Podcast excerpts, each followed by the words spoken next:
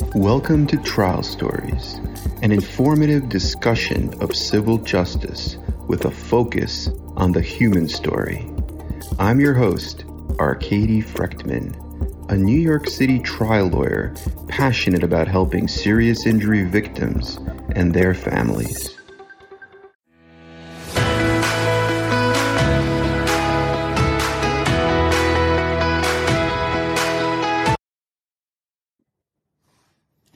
Hi, everybody. This is Arkady Frekhtman, a New York City personal injury trial attorney. And today I wanted to talk about how we as attorneys can prove someone's pain. And so one of the ways that I prepare for a case is to review, of course, the medical records and look at objective findings like the emergency room record, the MRIs, EMGs, things like that. Also interviewing the client, interviewing witnesses, circle of friends. But then sometimes you also have to think about how the pain has affected their lives. And so you get that from the medical records, you get that from doctors, you get that from their friends and family, the things that they love to do, their passions in life. And, you know, sometimes you even have to um, read a little bit about pain. So I was reading this one book, and it's an interesting book. It's a book about pain and how pain relates to the world. And it's a little bit like an erudite type scholarly book, but it had a few points that I think are worth noting. And one of them was kind of like a point that becomes a central point in personal injury trials. And it was a quote, and I forget who said it, but I, I believe it was, it was mentioned in this book. And it basically, uh, the quote is, to have pain is to have certainty, but to hear about pain is to have doubt. And I thought that was a really, you know, brilliant point, and it kind of summarizes the essence of personal injury trials between plaintiffs who are seeking a lot of money to compensate them for their suffering versus defendants, insurance companies who are trying to either pay nothing or lowball. And it's the point that that the quote makes that if you have pain as a personal injury victim, whether it's a brain injury, a spinal fusion, spinal uh, back, serious back injury, you know, it could be anything. But if you have like lingering, lifelong, daily pain, constant pain, you are certain that you have it. But for whatever reason, when other people hear about pain, they they they doubt it. They say like, "Oh, you might be a faker. You might just be looking for a lawsuit lottery.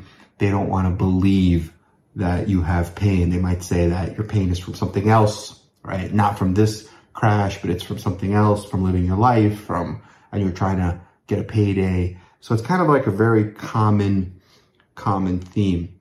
So the other part about this book, um, and the book, by the way, is called "My the My the Body in Pain." I believe it's by an author, Elaine Scarry, who is a professor at Harvard, and it's it's an older book. I think she wrote it in like the 1970s. It's a kind of a classic book, but uh, I didn't finish reading the entire book, but I, I read some of it and I thought it was very interesting. Some of it, like I was saying before, is kind of like very scholarly, but a lot of it you can apply to uh, your work as an attorney, or doctors could probably use it, and patients could probably use some of the philosophy. So another point that she made is that the distinction between my body hurts when you're in pain, you say my body hurts versus my body hurts me.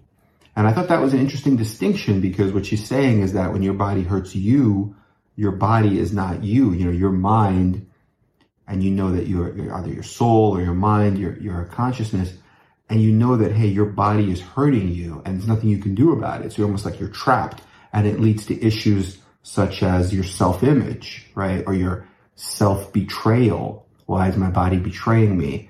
Your dignity and your, um, sometimes it could lead, if it's really bad pain, it could lead to even like self-hatred because the body is the cause of your pain, but there's not much you can do about it. And um, the other point is that pain cannot be expressed. I mean, you could express it, you could say, I am in pain, but you can't express it fully, right? You can't express it with language. There's certain, when you're in really like severe pain, there's not, nothing you could really do in terms of language. It can't be shared, right? You can't share it with anyone else. and she talks about the unshareability. And um, so, I mean, she talks sometimes in the book about other things. Like she talks about, um, she talks about, for example, uh, like torture and war, which doesn't necessarily have to do with personal injury trials, but some parts are interesting. Like one part, she talks about what is remembered in the body is strong. And it's almost like the same point that another author made that the body memory is beyond the reach of culture or, or beyond the reach of even like cognition, that the body keeps the score. So if you get into, let's say, some kind of trauma, your body will remember it. So say you got hit by a you know, truck or a car. Now, every time you cross the street, you might be scared. You might not even be conscious, but your body remembers it the same way that some people have traumatic memories from childhood if they were abused. And um, the body encounters these foreign agents or foreign bodies, and then the body releases its own defenses in the like an RNA, DNA, and it's a type of replication type of memory. And um, it's like, for example, when you have a knowledge of a song in your fingertips when you play the piano, or you have muscle memory from playing a sport like baseball or tennis. Uh, so it's kind of similar to that, that your body just kind of keeps the score, but now your body's keeping the score of trauma, of, of, of serious, um, serious pain, serious injury.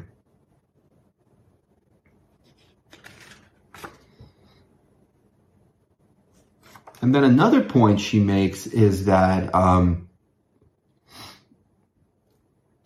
when someone is in pain, they enter a new world. And in that world, if others say that it isn't real, it hurts the person even more. So that's a point that you could use in a personal injury trial. If somebody really does have daily pain, some people call it pilot light pain because it's almost like a pilot light. It's always on. It's always burning. It's always causing you pain. But if someone else, like whether it's the insurance company, the defense lawyer, or anyone, right? It could be like just a, a friend says, "Oh, you know what? It's it's not real. Get over it."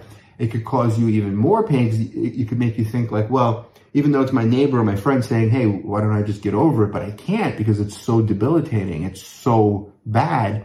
But it's my pain, right? So only I know what it's really like. But they're saying I should just get over it. So then it makes me even more hurt um, because now I feel like I'm not worthy, I'm not good enough, I, I, I can't deal with it. So that goes back to the issue of like dignity and self betrayal. And then she also talks about pain in terms of isolation, shame, and intense humiliation. And pain is shameful. And it's like another dimension. It's the loss of language. There's no learned language. Um, there's no expression. And it kind of destroys the capacity for speech because if you have severe pain, you're not able to speak anymore. It just destroys the capacity. It destroys a human being and the way that human being sees themselves, sees their body. So when they look in the mirror, they don't really see themselves. They see someone else. So say, for example, someone was strong, someone was um, an athlete, and they looked at themselves in a certain way. So when they looked in the mirror, they thought, this is me. I'm that athlete. I'm that baseball player. I'm that guy who does these activities. I'm the father. I'm the, you know, however they saw themselves, their self-image. But then after they got into a bad, let's say, car crash and they needed uh, spinal fusion, they become more crippled.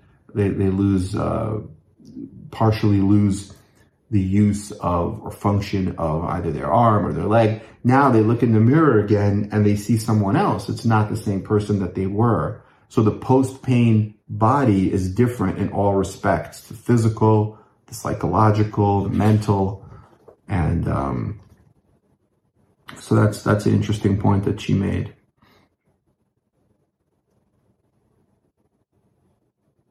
And she's also talking about the fact that um,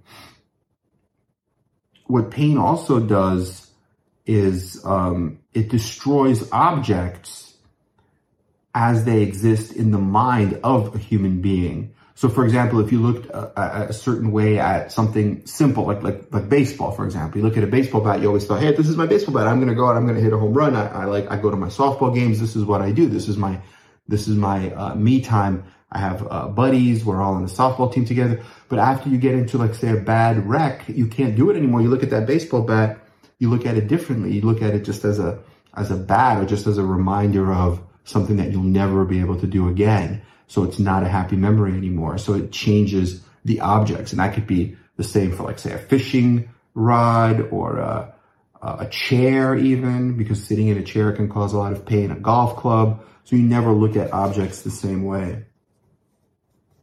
And then she also talked about the fact that people want to avoid feeling the real harm that their actions have caused. So, for example, when she talked about war in the book, she said that um, there's almost like a neutering or a cleaning of language. Like, for example, when uh, a country bombs another country or, or there's bombing, they don't call it necessarily like bombing or that we're killing. What they call it is they use, they compare it to like vegetables. They say, oh, it's the day of harvesting or it's the pink rose.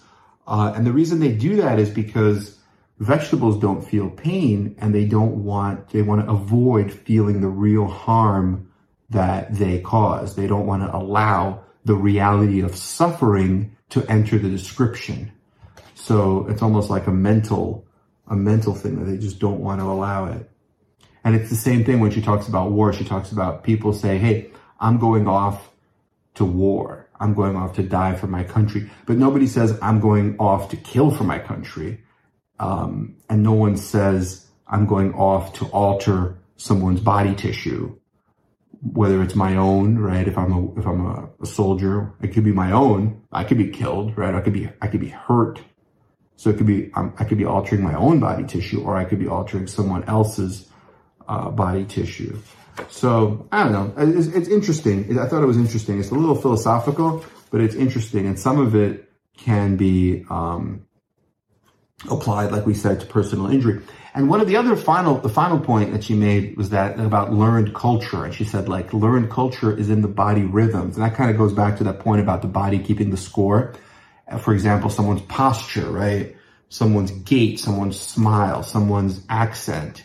And that could be in movements. If someone's like, for example, a dancer or they gesture a certain way, they have certain grace, they have certain elegance, the way a man or a woman walks across a room. That could tell you a lot about them. That could tell you where they're from, that they're from, let's say, the South, or that they're from a certain region like Latin America because the way they strutted across the room. But if you're in a lot of pain from like a trauma, you can't walk that way anymore. So you lose all that, all that learned culture, all those body rhythms and those nonverbal signs, the way a person carries him or herself is very, very um, big thing to lose. So yeah, those are just some of the thoughts from this book. So it's almost like a short book review but I thought some of the points are really relevant to personal injury, to accidents, and uh, can be can be made in in a case um, if they if they apply, of course. So let us know what you think. Um, please like and subscribe to our channel. Let us know what questions you have. We are here for you. But if you Google that author's name, I believe her name is Elaine Scarry, S-C-A-R-R-Y, you could actually see, I think there's some YouTube videos of her giving lectures. And then that book is called The Body in Pain. And she talks about how it's, um, there's like the unmaking, which is like when you, pain happens to someone, they just get unmade, right? They get destroyed. And then she also talks about the second part of the book is actually making or imagining and how, uh, pain could, could, have something to do with creation. I haven't finished the second part, so I can't really comment about it yet, but um, it's, a, it's a very interesting but very philosophical, but very thought provoking. Okay. Thank you so much. Have a great day. And we are here for you. Bye bye.